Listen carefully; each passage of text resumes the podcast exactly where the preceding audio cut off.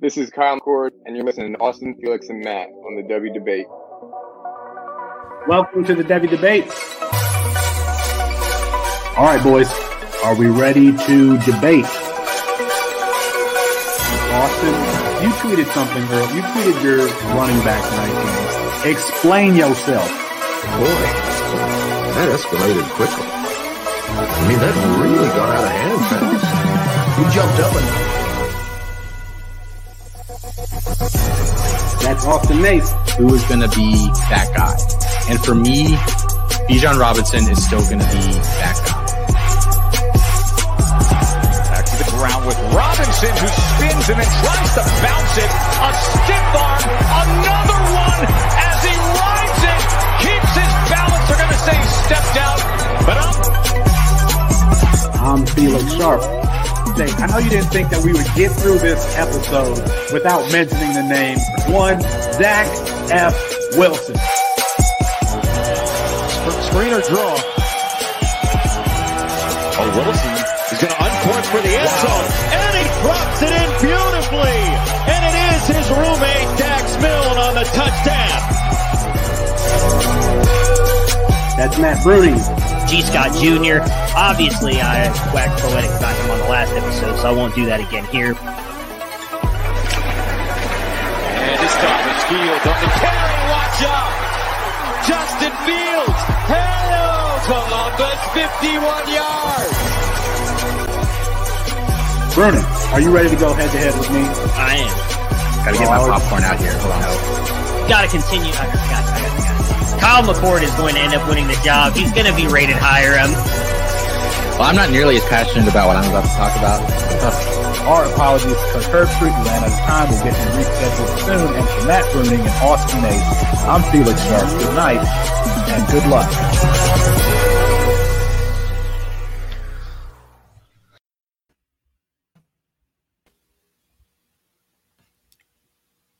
I'm hosting? Oh, yeah, you're hosting. that. Oh, okay.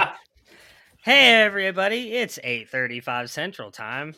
Uh, the only time zone that uh, shows up not on time. I don't. I guess I could have read this. This is off to a wonderful start. It's, really, really embarrassing because now I feel like we really need need Felix here. But that means it's time for Devy Debate, brought to you by CampusDeCanton.com. That's Austin Nace. That's Chris Moxley.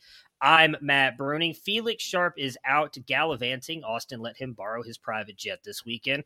On tonight's version of the show, we are going to talk about who the next G5 wide receiver is to break out in the NFL.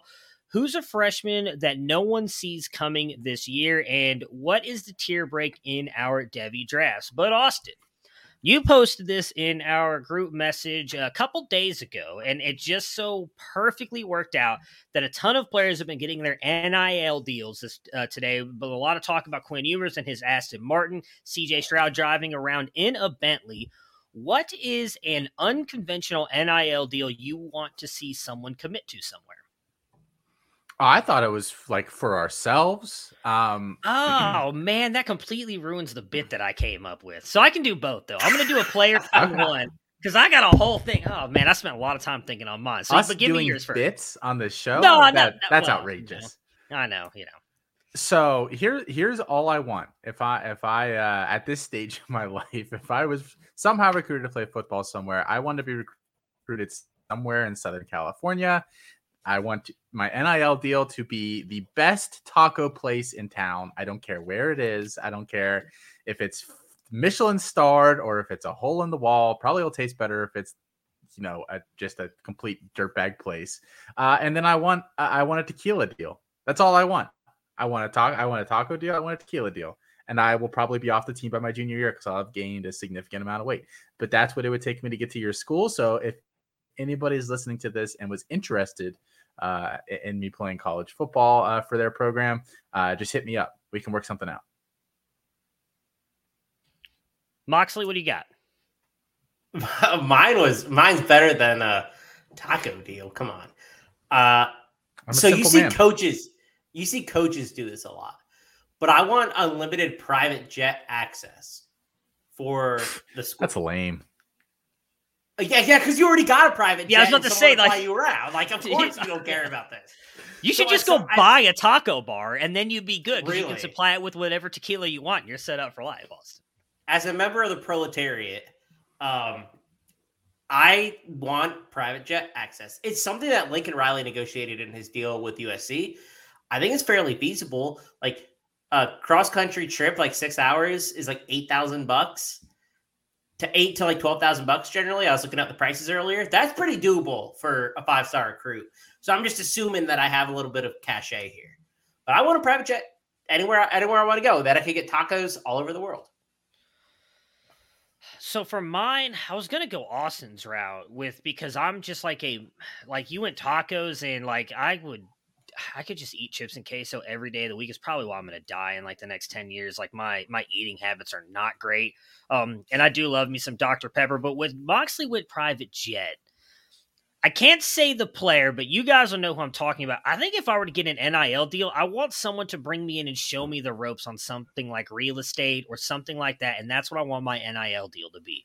Give me a job that I can go sit in an office and air conditioning and do whatever the hell I want. Uh, I don't have that at my actual job right now. So you don't understand how big of a deal that is for me when I'm outside in 110 degrees every day. Uh, that I would, I would love that. My other one, because I thought we were going players here. Um, anybody who's listened to the show for a year knows that I'm a big or was a big fan, still am, of Peter Castelli. And I think perfect NIL deal for him and the Troy Trojans would be to sponsor by Troy Condoms.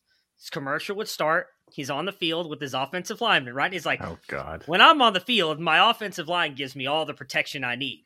And when I'm off the field, the protection I go for is Trojan condoms, the number one brand in protection for all of your recreational needs. Be perfect.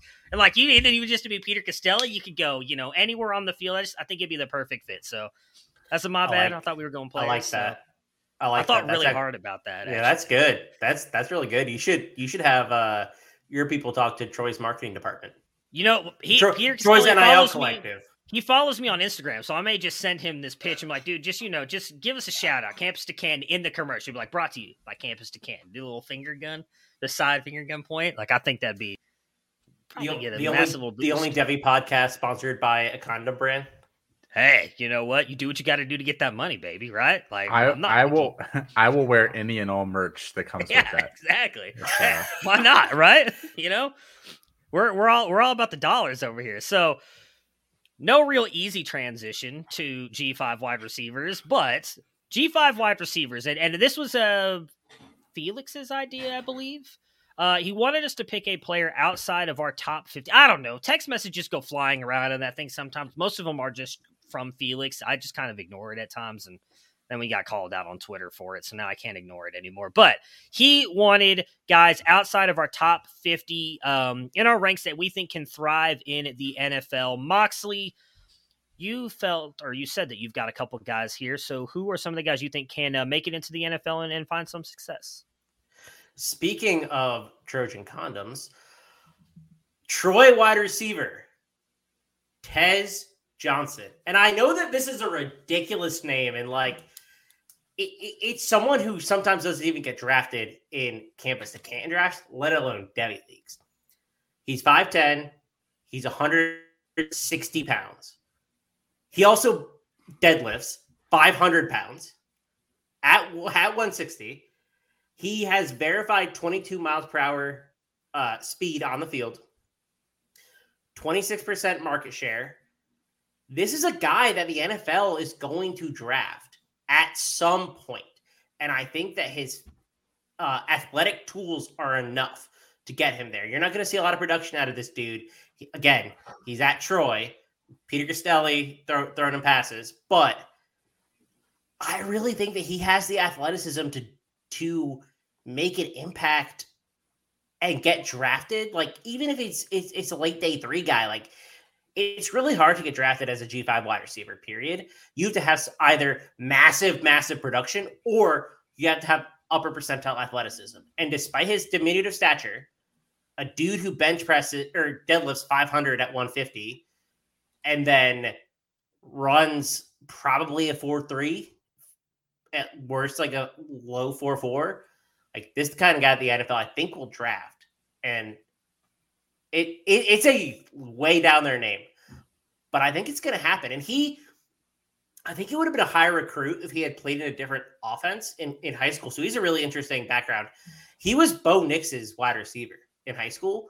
And I wonder if Bo Nix being like the big recruit that he was kind of hurt his stock and was like, okay, well, he was just throwing to um, nobodies, and Bo Nix was this great quarterback. So I wonder if like it was the inverse of what you saw with Marietta, which was Harrison Bailey, Kamani Vidal, and uh, Gilbert boosting each other's stock. I wonder if his stock hurt. So he's a guy that I'm actually really interested in from a Devy perspective. Like if you have a deep, deep Devy draft. So I, it's a weird name, but I, I don't hate it. I mean, it's it's definitely a weird name. To be honest, didn't even know who that was. And had I known he went to Troy, I could have had a much easier transition right into that part of that. hey, it's on the show sheet. It's on the show sheet. You know, I I'm reading. I'm not very good at. Not good at reading. Not good at talking. I'm really not good at anything. But Austin, um, who's one of your guys? Yeah, I I went back and forth on this. I knew Chris would end up having probably the best answer um, just because he uh, deep dives like nobody I've ever met in my life. Um, I went back and forth on this. I wrote Trayvon Rudolph on the sheet, most because I thought Felix was going to be here, and we could have talked about Tavion Randolph. Tavion Randolph, yeah. Um, for anybody, that was my who, other guy, has, by the way. Who hasn't like, heard that great, one? I think that's a great pick. Yeah, and NIU kid, second year last year, uh, played as a true freshman and almost qualified as a breakout. Didn't quite. Second year, he did. He smashed like all the analytic profiles. He's 5'10, 182. My only problem with him is I don't know if he's quite athletic enough for the NFL to love him.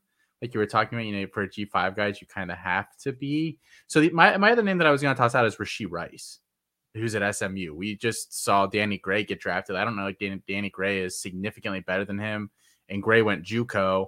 Um, Rice has had pretty solid years the the past few years. He's a bigger kid. He's like 6'3", 200. He's a good athlete. I think he'll lead them in receiving this year.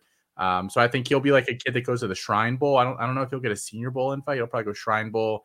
Uh, and, and, then you know get drafted in the fourth or fifth round. So he won't be like a Skyy Moore that goes second round, but I do think he gets drafted and um, could be a guy that like if you're doing a rookie draft, um, you know, a sneaky guy if he lands on some team, you know. Yeah, I I just I don't really want any G5 wide receivers, so I'm just going to be honest. I'm a cop out and go with literally the top G5 guy I had in my rankings outside of the top 50, and that was Zakhari Franklin. Um, I do think he's got very good hands. He did have that breakout as a as a freshman. Um, I believe last year I was just trying to pull up. I had a 31 0.89 dominator rate. I mean, every year he's been above Jarek's magic line. Um, obviously, the bad news is he won't be an early declare if he does come out this year. This is his senior season, so that definitely hurts him. You know, Mike Valerie, if he was here, would would definitely, uh, you know, jump on and say that that is correct. But I do think he's good, a good enough player to get drafted.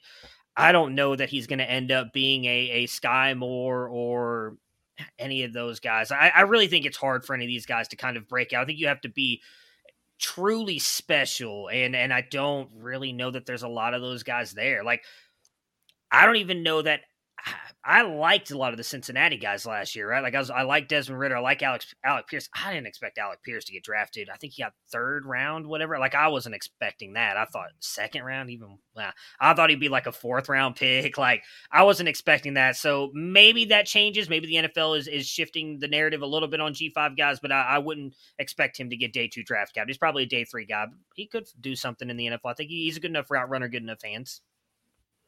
It's it's funny. I'll, all of the names that I had written down when we brought this up in our group chat, y'all said. So like Zakhari Franklin was one of them. Trayvon Rudolph was the guy I was deciding between with Tez Johnson. I think I think you're underselling Rudolph's athleticism. I actually think he's a pretty good athlete. Um, I think he's quick. I don't think he's fast though. Like I, I, I just don't know if he's a, a long, like has he, a long he speed. Pull, I've seen him pull away a couple times, but those are against like MAC corners. Like how much do I really put stock am I putting in that? I don't, I don't know. Um, I agree with you though with Zakhari Franklin. Zakhari Franklin is in the bucket of like mega producer. He'll probably have yeah. another great season at UTSA this year. I don't think he's very athletic though. And so like and he doesn't return kicks. Like Trayvon Rudolph returns kicks. He's involved in the rushing game. Like he does all those things. Man, I like and I like Zakhari Franklin too. It's like I I have a t- super tough time evaluating him. Like he's a really good name to like think about in G5 production and then like what do we think he's at the NFL level? I don't know if can he. Do you think he can be anything like productive at the NFL level, or do you think he's like a guy that kind of goes from practice squad to like alternates back and forth between practice squad and like 53 man roster? Because that's how I think he is. I mean, I, I, obviously I think it depends on where he gets drafted to. I do think he could land and stay on a roster. Do I expect him to end up being a guy who you can put in your lineup every single week as like a wide receiver two, three, even four? Probably not. I mean, again, it all depends, right? I mean, could he have one really good season? Yeah, absolutely. And then you you move on from him as quick as possible. But at like I said, when when Felix brought this up, I was kind of looking. I was like, I mean, there's no real for me at least, there was no real like Skyy Moore standout. So I was like, I'm literally just going to take the easy answer out and go with the top guy. I think I have him ranked 56 in my wide receiver ranking. So I was like, there we go. Just throw him on the sheet, hope for the best. So y'all have Matthew Golden high too. I mean, technically he's G5 right now too. I have him inside my top 50 though, so yeah, that's why I way inside. Yeah. Yeah. But he's, I, but he's like the next G5 guy. Oh, like he's got to be your highest G5 guy, right? Well, but he's not going to count as a G5 guy after a year, right? Because they go they're going into no. the Big 12. So that that's that's another thing. But yeah, I I honestly thought about cheapening this whole exercise and moving him outside of the top 50 really quick and then to be like Matthew Golden, but no, I think I have him as like wide receiver 20 something. Like I I've got him stupid high, I think in my in my rankings. So because I I actually think he produces some this year. I know a lot of people think it's just going to be uh Dell, but I would not be surprised if he has a a really good season this year as well. Like I, I really like, I'm really in on Golden. The interesting question on on these kinds of things will be, um, like we probably would have said Jacob Cowing or Konata Mumpfield or a guy like that. But Those guys, if they're good enough now, are all going to transfer up. So it is. It'll be interesting to see over the next couple years how those guys fare, and then the inverse will be interesting. If you have a guy that doesn't do anything his freshman year, let's say uh, Caleb Burton doesn't do anything this year at Ohio State, and it looks like he, you know they bring in another really nice class, the true freshman going to Texas. There, um, he transfers home to SMU, and he breaks out there a second. Like I, am wondering how many of the that inverse there will be as well.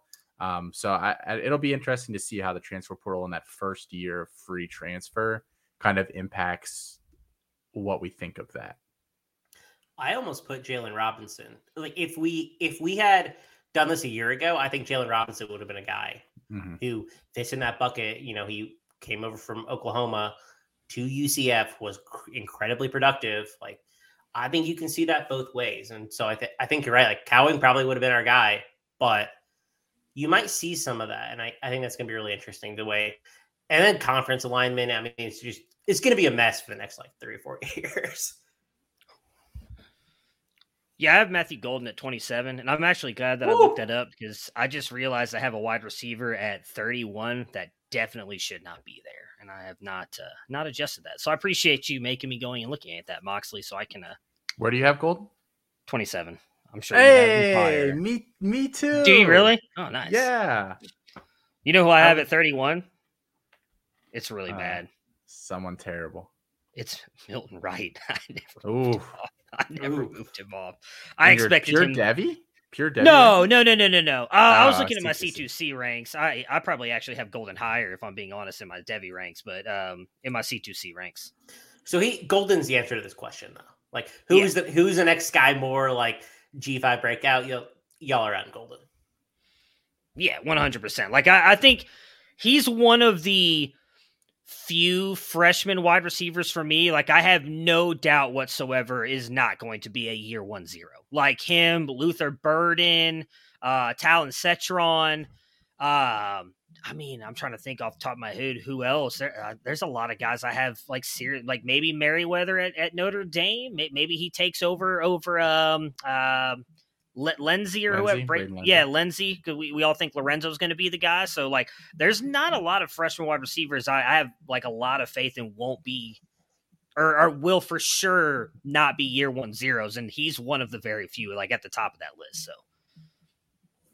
yeah, I agree with that. Speaking of freshmen, we all see Matthew Golden likely having a breakout season. Austin, who's a freshman you don't think anyone sees having or doesn't see coming in this. Damn it, man! That was such a good transition. I just fell flat on my face with the question. I could not get that question out. It's okay, Who's Matt. You're someone- doing great. You're doing great, Thanks. buddy. Doing, you're doing great, sweetie. Thanks, Colin. I, I feel you, buddy. Colin's sweetie, Matt's buddy. Yeah. Co- Pal. Co- Colin's, Colin's just sitting there like, I, you know, I feel for you, Matt. Thank you, Colin. I appreciate you. All right, what's the next Uh, segment, kiddo? All right. Who is the Hustle freshman his hair. breakout no one will see coming in 2022? Uh, I don't, I, I don't know how we want to define this as like nobody sees coming. Uh, but I definitely think that Dane Key at Kentucky is a guy that I really am not hearing anybody talk about other than like, you know, like the local Kentucky beat guys. And I'm not really sure why. I mean, I think we all assume because Tayvion Robinson is the senior there, like the, this has the seniority transferring in, uh, and he's kind of like Wan'Dale Robinson, but also not really. Wan'Dale is a very unique player that he's going to step in and just like target hog, like just everything's going to go through him, and, and that's the the end of the, the story there and the Kentucky passing game. I actually think Dane Key is a guy that we really need to watch out for this year because that that wide receiver room is so ambiguous behind Robinson. If Robinson isn't is even like a true college alpha, he is a true freshman there, six two, six three, depending on where you look. He's around uh, 190 to 200 pounds, uh, and they've just raved about him. He, he's really athletic. I mean, I, I didn't have him rated super high. He was the 34th wide receiver in the class. I think I had him just high, like barely higher than that in my rankings. He he's kind of a straight line guy, but it just sounds like he's dominating downfield in their practices, and he's a big body. Um, so it, it- you know, I think they're going to try to pass the ball a little bit more this year. Who knows what's happening with Chris Rodriguez there? It sounds like maybe uh, he won't be playing for at least a, a decent portion of the season. They're starting running back. Um, so I think he, I think they'll pass a little bit more. Uh, they're gonna, uh, I think Levis, you know, he likes to push the ball downfield. Key seems like a guy that's just a perfect marriage there. I still think Barion Brown uh, is, is the far superior player. Like he's a better athlete. I, I, from what I could watch, he seemed like a smarter player, just like with with decisions making. Uh, but but I think he could have a really nice role year one. Uh, and he's, I mean, in Devy leagues, you're not taking him unless it's just a super super deep Devy league or it's just super depleted. Uh, but in C2C leagues, I think I'm I'm probably going to target him. I don't, I haven't figured out exactly what range uh, I want him in yet. But um, but but yeah, he's a guy that I'm definitely trying to stash late, and I think that he could have a really nice year. Interesting. That's not someone I thought uh, I thought that you would go with. You uh do you really think Will Levis can can vault him up to that that great of a season?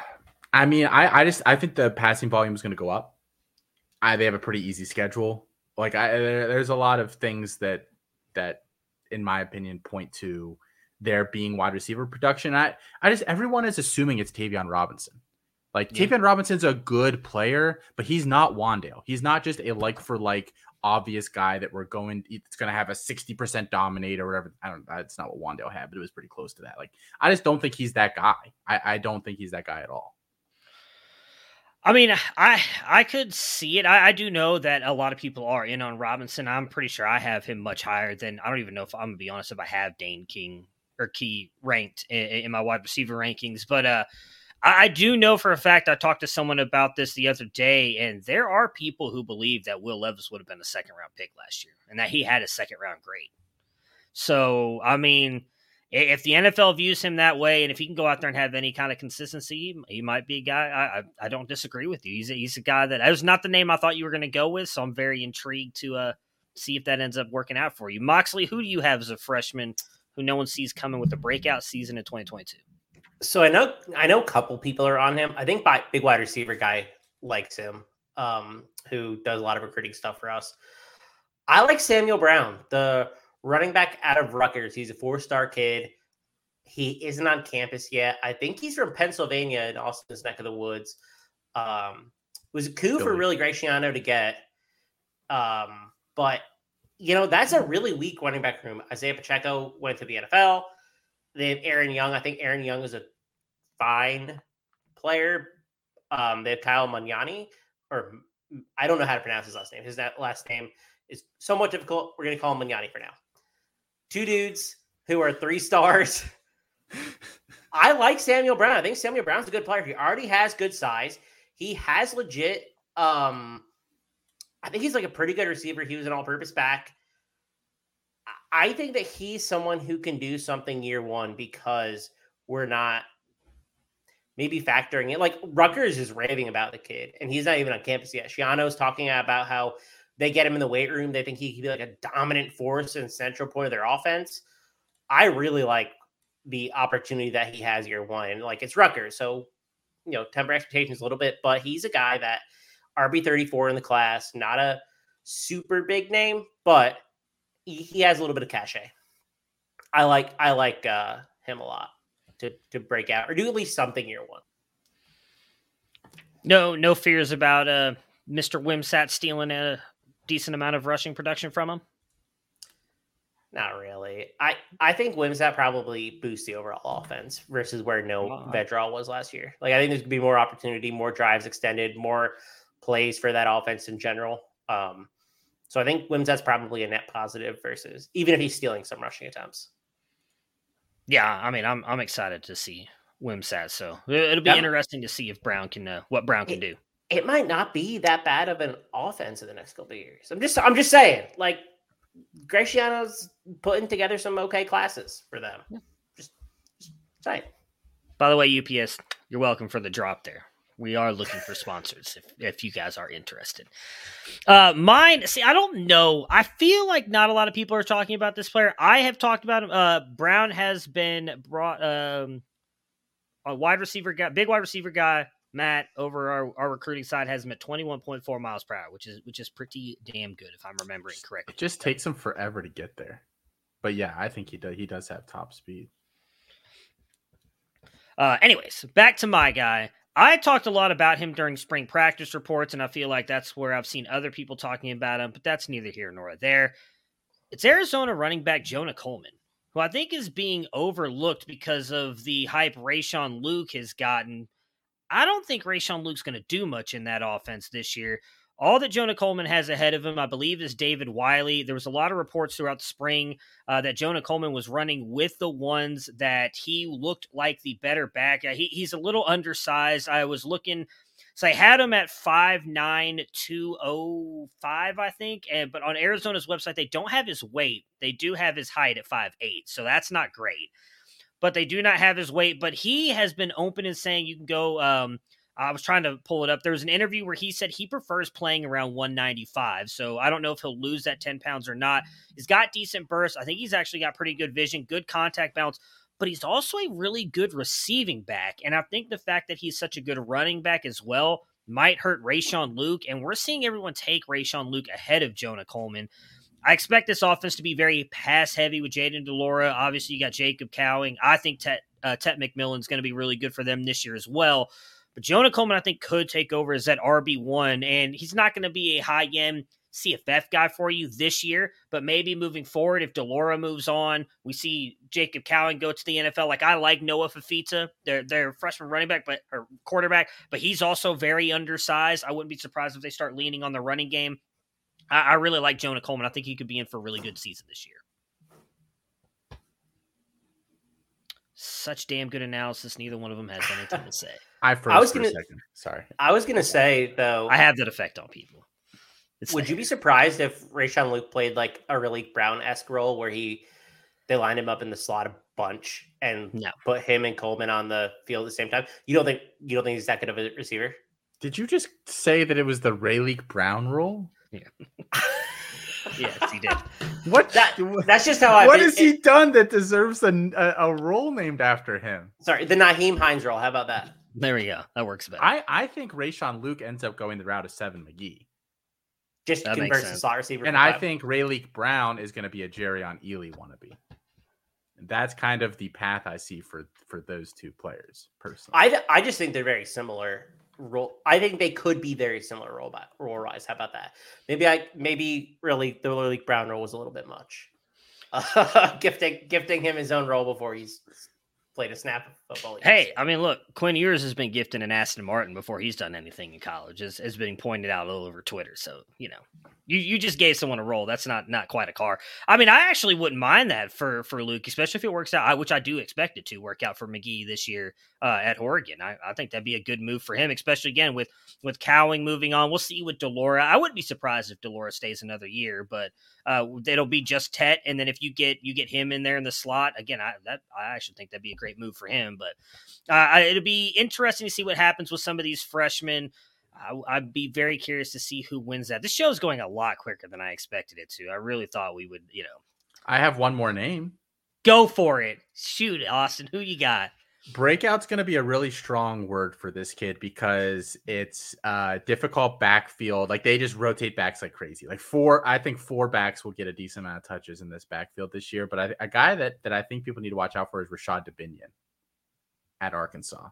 Um, I was not super high on him, but he early he enrolled early, um, and it sounds like he, like basically the coaching staff, Pittman and all those guys said all all off season like we need to be getting him some touches. Like we need to get him on the field to get him some touches. They lost Trelon Smith this this season. He entered the portal. He's at TCU now, right?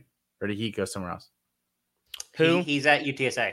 UTSA, that's Yeah. right. Um, but they don't really have another Trelon Smith. Like AJ, AJ Green's the closest thing they have, but I think AJ Green is still more receiver than running back. And, and Dubinion is he's like 5'10, 190. Like he- he's a little bit of a smaller guy. But I, I think they like him. I think four backs again will get touches there. I think Raheim Sanders will get touches. Dominic Johnson will get touches. AJ Green will get touches, and Dubinion will get touches. I think uh, so. It's not like he's going to have a breakout in the traditional sense. He's not going to own you know, 40% of the, this backfield or anything like that. But I think he could flash a little bit. It sounds like the staff wants to get him involved. And I think it's going to be a run heavy offense. I mean, they lost Burks. Who else are they going to pass to? They don't have a proven guy there. Jadon Haselwood's not a proven guy. Don't so don't feed me that. They don't they don't have a guy there. We we like Ketron Jackson a little bit. We like uh, Isaiah Sategna coming into this year. We we like some of these other guys, but none of them are proven. I, I think it'll be run heavy offense. I think he gets some touches. And I, I'm interested to see what he does with them. That that's a good that's a good name because they really do rotate a, a whole bunch. Yeah. Um, and like they did it did shallow out a little bit. Um, I have another name too. If if we're doing it, Yeah. Ooh. Really quick, I want to ask what do you what do you think a realistic season is for him this year then? Um, I think I'm, I'm trying to look up really quickly here, like what the touch split was last year for those backs uh, at Arkansas, because that's gonna. Um, I, I'm picturing like 60 touches overall, maybe. I mean, last year they had their top four backs. Uh, well, KJ Jefferson ran 150 times, but Smith ran 119 times. Raheim Sanders ran 114. Dominique Johnson got 97. AJ Green got 47. So 50 ish touches, 250 ish yards, yards at three to five touchdowns. Pretty fair for him. I, I'd expect him to get somewhere in that range personally. So grab him with the 45th pick or 15th pick in your supplemental draft. The hard part with him though is that if you're really trying to kind of set up, if you're like in a campus to Canton league, like if you want all mega producers or all like super duper Devy guys, like I don't know, he fits in either of those buckets. But I think he is a guy worth stashing, depending on how deep your league is, and obviously the 45th round pick. Like, what are you what are you actually getting out of that? There's worse picks. I just think like if you have like any like actual expectation uh to like be on the high end of either side of that spectrum, I think you're probably going to be waiting for a little while. All right, Moxley, who's your second name? So this is a guy who we actually had in our freshman supplemental guide as one of the fastest players in the country, and that's UNC wide receiver Tychaun Chapman. I have yet to see him taken in a draft. He has legit speed. He's a slot guy. Um, I think he has to round out the technical aspects of his game. This is a dude who runs like 22 miles per hour consistently. Like he's got legit speed. And I think that's enough to get him on the field. Like this is a really shallow wide receiver room at UNC. I was surprised they didn't go more to the portal. They're bringing in uh, Andre Green as well in the class, who I also really like. But they lost Beau Corrales. This is not a team who can really afford to um, like sit some of their freshmen and let them develop. Like I think they're going to have to rotate them in a little bit. And Chapman's got speed to beat ACC DBs, especially like those dudes from Wake Forest, right? Like they're gonna. I think he can get behind some defenses this year, and I don't know. I don't know what that means long term for him. I've yet to see him drafted in the Campus Canton draft. He's still a four star kid. Like I don't know. I I just I think he's gonna surprise the people with how like maybe he catches like three or four deep touchdowns this year. He just he just he just has like pretty incredible speed. Is he a Josh Downs replacement? Wait a year, plug him in. Um, You said he's a slot guy, right? Or you you think he probably will be strictly? he's got to be. He's like 5'9", 175. Like, I don't think he, I don't think he can play on the outside. Current, at least currently, I don't think he.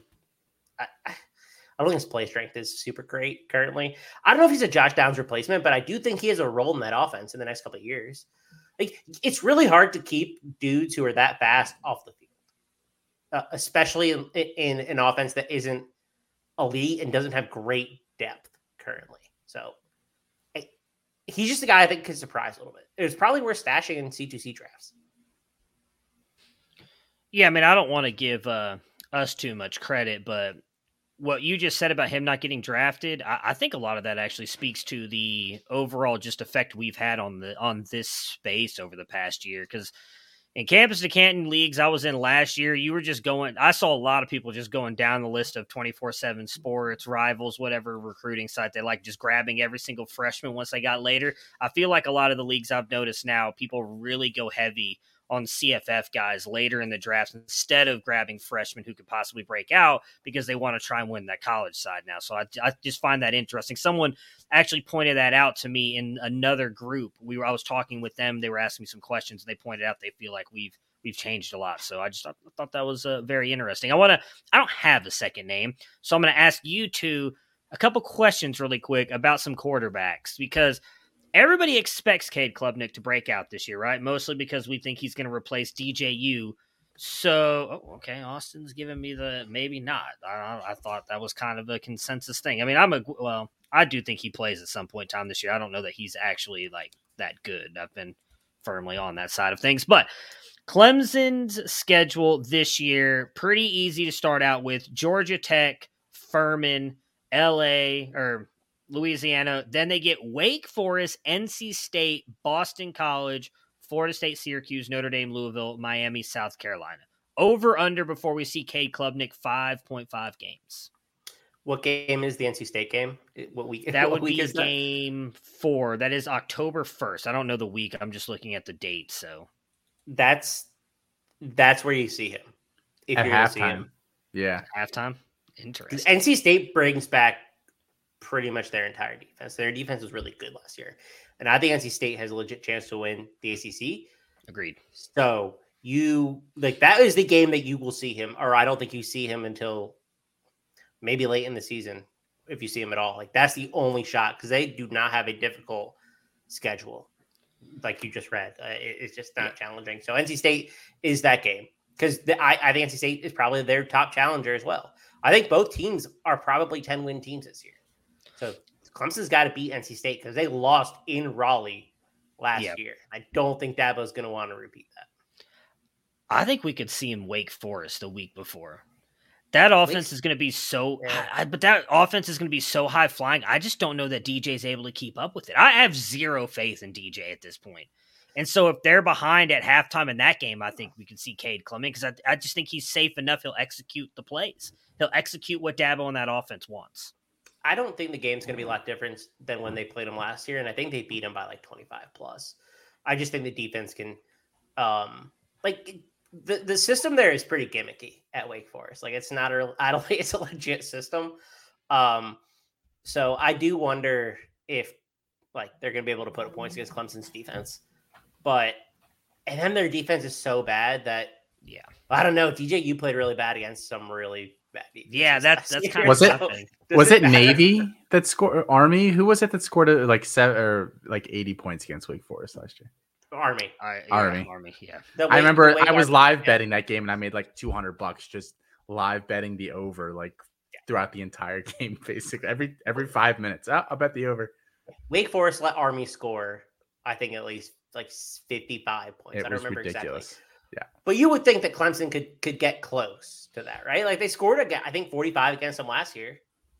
So I mean, I just I just love that Dave Clawson is like just owns. He's like, look, our defense is just not good. He's like, but our offense is amazing. Like I can't remember. It may have been no, it wasn't the summer school thing because that's when I talked to beat reporters. They did an interview with him though on the Cover Three podcast, and they were talking to him, and he's like, "Look, I don't care if my defense isn't good because my offense is going to score every time it's on the field." I'm like, I like this guy. At least he's honest about his uh his defense. Drew Allar, nine and a half games. way under. Under like we see him earlier or under Oh wait, yeah. What's the question? What's the question? I just before you under. see him. So if you say under, that means you'll see him before the ninth game. So just to, I'll give their schedule really quick. Purdue, don't- Ohio. They did switch it up. So they were supposed to play Ohio Oh. State after Auburn. They switched it, and now they don't play Ohio State till later in the year because that was always my contention. We'd see him by week five or six. Purdue, Ohio, Auburn, Central Michigan, Northwestern Michigan, Minnesota, Ohio State, Indiana, Maryland, Rutgers, Michigan State. Ooh. I Very don't know that we see him at all this year.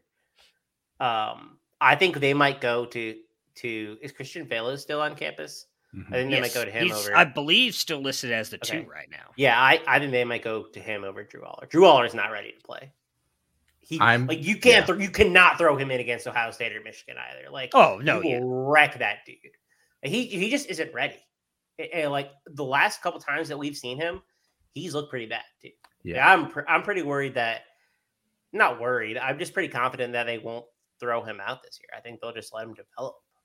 I- I, think Sean Clifford gives them the best chance to win this season. Yeah. Well, that's so that's why I put it at nine and a half because that's a game after the Ohio State game. They get Indiana's game nine. I think there's a chance he can come in from Maryland and Rutgers to finish out the season, just to see what you've got at that point. Because I don't know that it's not like you throwing DJ out there against Georgia, right? First game of the season in his first. Like I think Maryland and Rutgers. While I expect both teams to be good this year, neither one of those defenses scare you. I think you've got to see something out of Allar going in because I agree. Like he was not good. A lot of the reports where he was not ready in spring didn't look great in that spring game. Then again, I kind of feel like we talk out of both sides of our mouth sometimes, like, oh, well, this dude had a great spring, but it's a spring in the spring game, it doesn't matter. But then when it's on the negative side, it's like, oh, this dude sucks. Bail I- now. Like, It seems like one of those things though, where like if you look really good, you discount it because it's Yeah. like. It, but then if they look really bad, it's like, well, that's like th- That's an you probably should yeah. be. I think good. looking bad Yeah. matter matters Yeah. in spring. I agree, but, I don't. I don't think it's the end of the world. Like, so, like I just don't think, and I, I don't know how to say his name. I'm just gonna call him by his first name. I just don't think Christian's the guy. I just don't think Veilleux. There we go. I know when I got it wrong in a spring report one time, like Colin DM'd me like four times, like this is how you say it. I'm like, bro, I don't even know what you're you're saying to me on how to say that. The So- people in Central PA can't say it right either. Don't like call Okay. them fool you. Okay. Well, I'm, I'm glad. To, I'm glad to know that. So, I uh, don't, I don't think Eller starts, but I do. I mean, I think he gets time. Like he'll he's a third string quarterback on a team that I think is going to blow out some really crappy teams. So like I think Yeah, I he'll play a little bit. Like I don't think he's not going to play at all. I just don't think he. I just don't think there's any chance he starts. Or Yeah, well, in as a that's- second string guy. I, that's why I wanted to have the conversation because, like, I really think there's a shot. I think they're going to lose to Ohio State. I don't. I feel like that some people are going to say that's a homerism call. I just think it's going to happen. I wouldn't be surprised if they lose to Auburn or Michigan. So that my contention's always been if they're already at a point where they've got two losses, if he's shown something, why not throw him out there and see what you got from him? Um, last one before we move on to our really quick Devy debate here.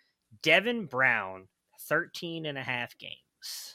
No, he doesn't play this year at all. Right? What? 13 and a half.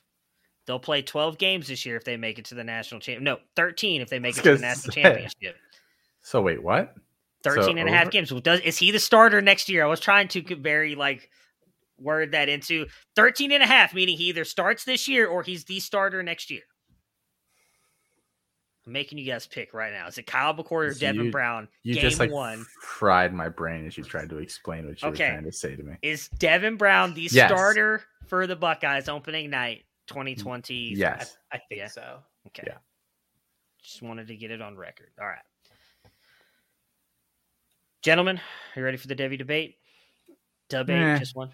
Yeah, Sure. no. It's, it's it's it's it's not really like a real page turner here, guys. If No you know. Felix here. Look how calm this has been with no Felix. I know there's no yelling and which we've gotten reviews. You know, they don't like the yelling. So Mhm. thank you, Todd. I appreciate that. I agree. Smooth transition.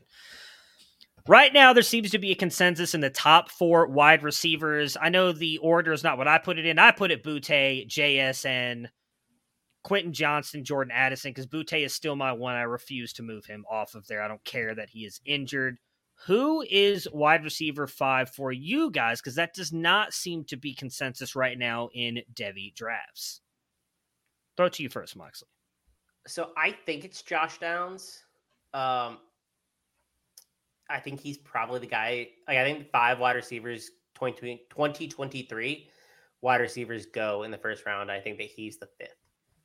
Um, I think the other guy that you're thinking about is Jermaine Burton. Um, I Jermaine Burton really strikes me as like a second round guy. Like I think he's talented, but he, I don't think he's quite there yet. Um, so I think it's Josh. I mean, I think it's Josh Downs. I think Josh Downs. We talked about this earlier, us, us three actually. Um, I think y'all are a little more skeptical than I am, but I think Josh Downs is is, is a talented enough player to warrant that first round hype. And even if he goes in the second round, I mean, I'm not that. I'm gonna not gonna be broken up about it. I still think he's the fifth guy in that list. So I mean, my fifth guy is fairly easy. I'm very curious to see where Austin goes because I don't. I have him above the fifth spot. I actually don't have Jordan Addison in my top five. Uh, Jordan Addison is wide receiver six for me. It's Marvin Harrison Jr. And I know that Moxley's going to love me saying that. He's not. He's not the 2023 class. I didn't say 2023 class. I said top five Devy Well, oh, I thought we- receivers. Oh, Oh, see, I I, we I misunderstood the question. Oh, as well. okay, Austin- I mean, Austin, if- I, I would take Luther Burden over Josh Downs. I would take Emeka Egbuka over Josh take Downs. Xavier Worthy take- over Josh Downs. Xavier Okay, Worthy, fine, fine. Marvin If It's gonna be 2023. My bad. I did not say 2023, but we'll stick with 2023. Then go ahead, Austin. I need to reevaluate my. Well, answer. this this Go. was my prompt in the text message, and that prompt definitely said Oh, 2023. I didn't. class. I So don't read the text messages. We already talked where about this. I I- Wait, I, I have good reading comprehension. Contrary to Felix's subtweeting, I do respond, um, and this was what I said. Um, it's Burton for me. Eh, the- His size, speed uh, will get him favored by the NFL. He's going to be at Bama. Like I know, it, we, he gets people at Bama get the Bama bump. I, I don't care who it is, unless you just have an awful attitude or an awful injury. You're going to go probably early on in the draft, 15 to 20 picks earlier than he should, maybe. But he's going to be the alpha there this year. I, I don't really question that that much. Um, I, I, he's just got everything you want. I, I'm interested. Can he? Can he? Can he remain efficient on higher volume? I think he can. He just needs a quarterback that's willing to push the ball downfield. I think he'll have that now. Uh, and so I- I think he's the clear fifth choice. A guy that I will say that I think has a chance to go in the first round, that I would never put him in my top five because I don't think he's that level of a guy. But Cedric Tillman, there is a decent chance that he gets drafted in the first round next year. There, he's going to have two just enormous years in the SEC. He's got he's six three. He's two hundred pounds. Like some NFL team is going to fall in love. I think his his floor in the draft is where Michael Pittman went uh, two years ago. So uh, he's like he's just another guy. Just if we're trying to predict draft capital and, and squeeze out value that way, Cedric Tillman probably belongs in this discussion. Even if I don't think he's like that quality of a player. I think Dontay Demus does too. He will. I'm interested. Is like ah, that knee injury was so bad, man. Like I, Yeah, I don't Yeah. even know. I don't even know. I think he He would have gone first round last year. He would have. Yeah, sure. yeah. He's he's someone that probably if we're having this discussion, probably deserves to be in it. Um, I think I I have a really tough time with A.T. Perry. I don't really know what the NFL thinks about him, um, but I do think he's a guy that's probably going to go on day two. Just two, coming off two massive seasons, he's got legit size. I don't know how good of a separator he really is, but I mean, dude's like six five. Like he he can he can play some ball. So I think those are three names that probably should be in the discussion. Do you think it's Burton and Downs though, like five and six, pretty easily, or are In you? my in my opinion, yeah. yeah, I, I- actually I- for pure Devy, I have Burton four, just above Addison. But Yeah, that's- for, I think top six is like established in my opinion. yeah. For me, it would be Downs. I just I'm I'm out on Burton. I know I'm I'm one of. I think I I don't even have him in my top ten of Devy rankings either. Like I just I don't think he's he's it at all. I just don't believe in him. I, it would be Downs. I I have I believe more in Downs NFL future than I do Burton. So I would take Downs there. Two guys that I'm very intrigued to see what they do this year. I know a lot of people have bailed on him, but if Rakim Jarrett can go out there for Maryland and have a massive season, I think just based on what people project as his upside could be there.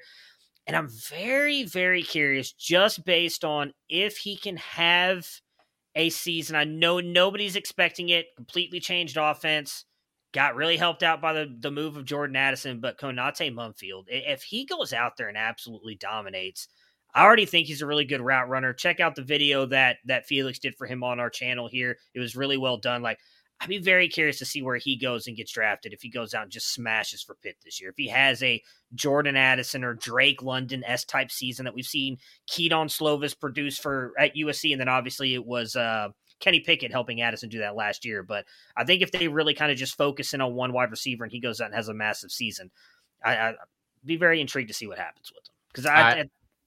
I've been very critical of Addison for leaving because his incoming quarterback just produced a first round NFL wide receiver. Kedon Slovis is not a precision. Like he, he's not the kind of guy that can that can mega support uh, a precision player.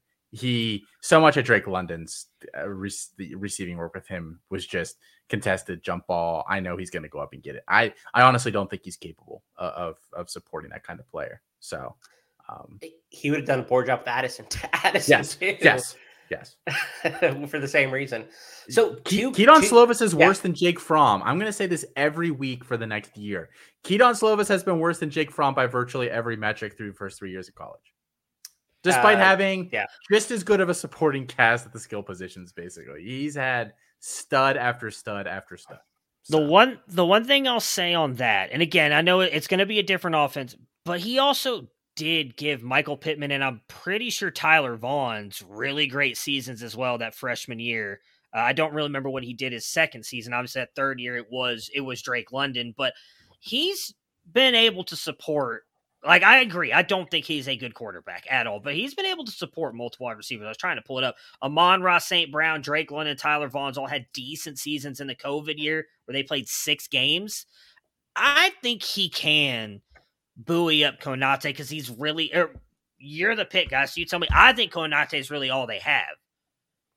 So um, I, I, they actually have a pretty deep wide receiver room, but it's not like like uh, like Jared Wayne's decent, uh, or, or Jalen Jarrett, Jared Wayne, like uh, uh, Barden. They have they have a couple guys there that are that are solid. Uh, nobody that like obviously losing Addison hurts a lot. Right. That that room I is like, like really good with Addison there, and then it's like fine if he's not. Who do you say you like? Uh, Lucas Krull. Krull's gone. He's in the NFL. Oh, for real? Yeah, he signed with the Saints. Eh, well, maybe Gavin Bartholomew. Oh yeah, Gavin Bartholomew's the next guy. Yeah, he'll be involved. Um, two guys that we didn't mention that I think are going fairly high in Devy drafts: Marvin Mims, mm-hmm. Parker Washington. Parker Washington was the name that I was going to throw out. Are, are, are we discounting Mims too much? Let's that that, that he, he's gonna have a weird year. I think. I think he's going to smash this year with Gabriel, but I just I don't I don't know. I'm out on him and I know he's not coming out this year, but Mario Williams like I'm just out on both of them. I just I don't see it. I'd rather just pass or sell him at that point because I think Mims has a good year, but I, am with Mox. I, I just I don't I don't know. Uh, do you think he, he's that good? I just don't. He's a good collegiate wide receiver. I don't. He just occupies a space um, in his role. Like he's not fast enough, I think, to for his size to be an impact player at the NFL level. I think he's like a sec, a late second, early third round pick, and a lot of that is coming from Oklahoma and having a really good freshman year. It's like I'm not that interested. I'm more interested in Parker Washington than I am Marvin Mims, probably by a decent amount. I think Washington has a good chance to be the wide receiver one there, um, and put up a pretty good season. It's like I would take him, and his freshman season was really good. Um, but I'm not really in on Mims either. I think Mims still goes too high in drafts. Sometimes I watch Mims and I see you know Brandin Cooks ish type game, yes. but then sometimes I watch him. It's like this tiny guy. Like it was how I kind of felt when I watched um, oh, what's his name? He was at Oklahoma State. He's with the Ravens now. Uh, just got drafted recently. Uh, two years ago. Yeah, Evan Duvernay. No, no, he's Texas. talking about um, you, I know what you're talking about. Uh, why can't I think of his name? Alan Wallace. Yes, Tylan Wallace. Yeah, it was like when I watched Tylan Wallace and his skill set didn't match like what his like actual physical attributes That's were. that's actually true. That's that's fit, and I was like, this guy's gonna have to reestablish himself as like Yeah. a Robert Woods ish kind of guy, where like he does a lot of stuff along around the line of scrimmage, like basically has to morph himself into a possession guy. Like I feel like Mims either has to learn to play on the boundary more effectively, which I don't know that he does necessarily uh, that well, at least not consistently, or he has to be more of a like more uh, adapt more of a possession skill set and play out of the slot. I don't know which he's gonna do, but I think he has to do one of those two things. So Todd has a really good question here, but we're going to save that for the after show. So if you guys want to stick around here, or if you're listening to this on a podcast, go drop a five star rate and review. We would really appreciate it. Helps the algorithm, which matters to us. And then come back and check out the after show as well. We're going to talk a little bit more about Konate Mumpfield. Make sure to check out our brand new website, campusdecanton.com, and the Campus to Canton podcast feed. You got Chasing the Natty, a CFF podcast dropping on Monday. Campus Life, with, I'm sorry, Chasing the Natty with Jared and rotating co-host. You have got Campus Life with our Austin Nace and Colin Decker dropping every Tuesday. Obviously, our show, Devy Debate, drops Wednesday nights. Canton Bound with Austin and Colin, the NFL side of this podcast, drops on Thursday. You also and have the the Hero official- show. and the Hero Our Beers show by Noah Hills, who I believe might be talking about Carson Steele either this week or next week, which I'm Zach Zach Charbonnet this week. no, Uh, yeah, I was okay. yeah. So next week, maybe I don't know. I saw him post something. I'm excited. I am. I'm excited to hear him just flame Zach Charbonnet truthers this week because Colin will likely be crying all Thursday night on Canton Bound, um, and Austin won't care. So that's going to be fun to listen to. And uh, we've got the official dropping. Uh, uh, Alfred and those guys have been doing a ton of player interviews. It's been a lot of fun to watch. Uh, future freshman is it it might be back this week, but Brandon's been been taking a little break, but usually his shows are a lot of fun when they drop. Um, and then that's it. So that will be it for our show tonight. Apologies to Kirk Herbstreit. I actually just kicked him out because he he just the faces he was making behind the scenes here I did not like. So I wasn't even gonna give him a chance to jump on the show tonight. Sorry, Kirk. Uh, that is it for the show though tonight for Austin Nace, Chris Moxley. I'm Matt Bruning. Have a great night.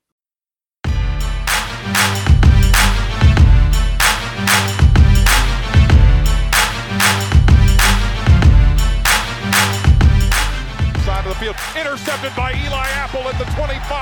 And Apple will go to the ground at the 32, and that's it.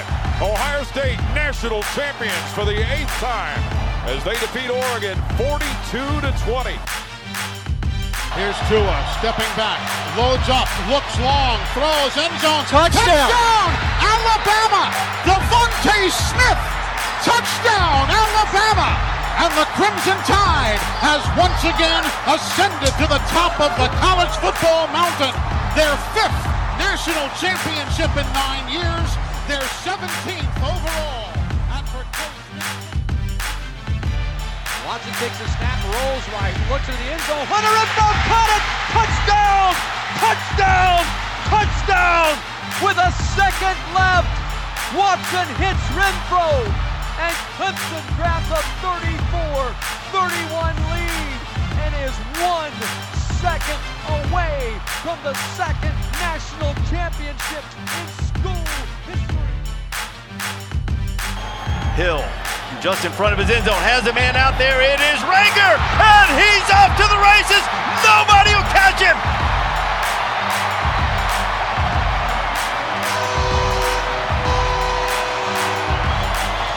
Ninety-three yards for the freshman. Backed up out of your end zone. made the adjustments in the second quarter. Dobbins again, more than 10 yards per carry. He'll add to that. Goodbye. Touchdown, Ohio State. From 52 yards.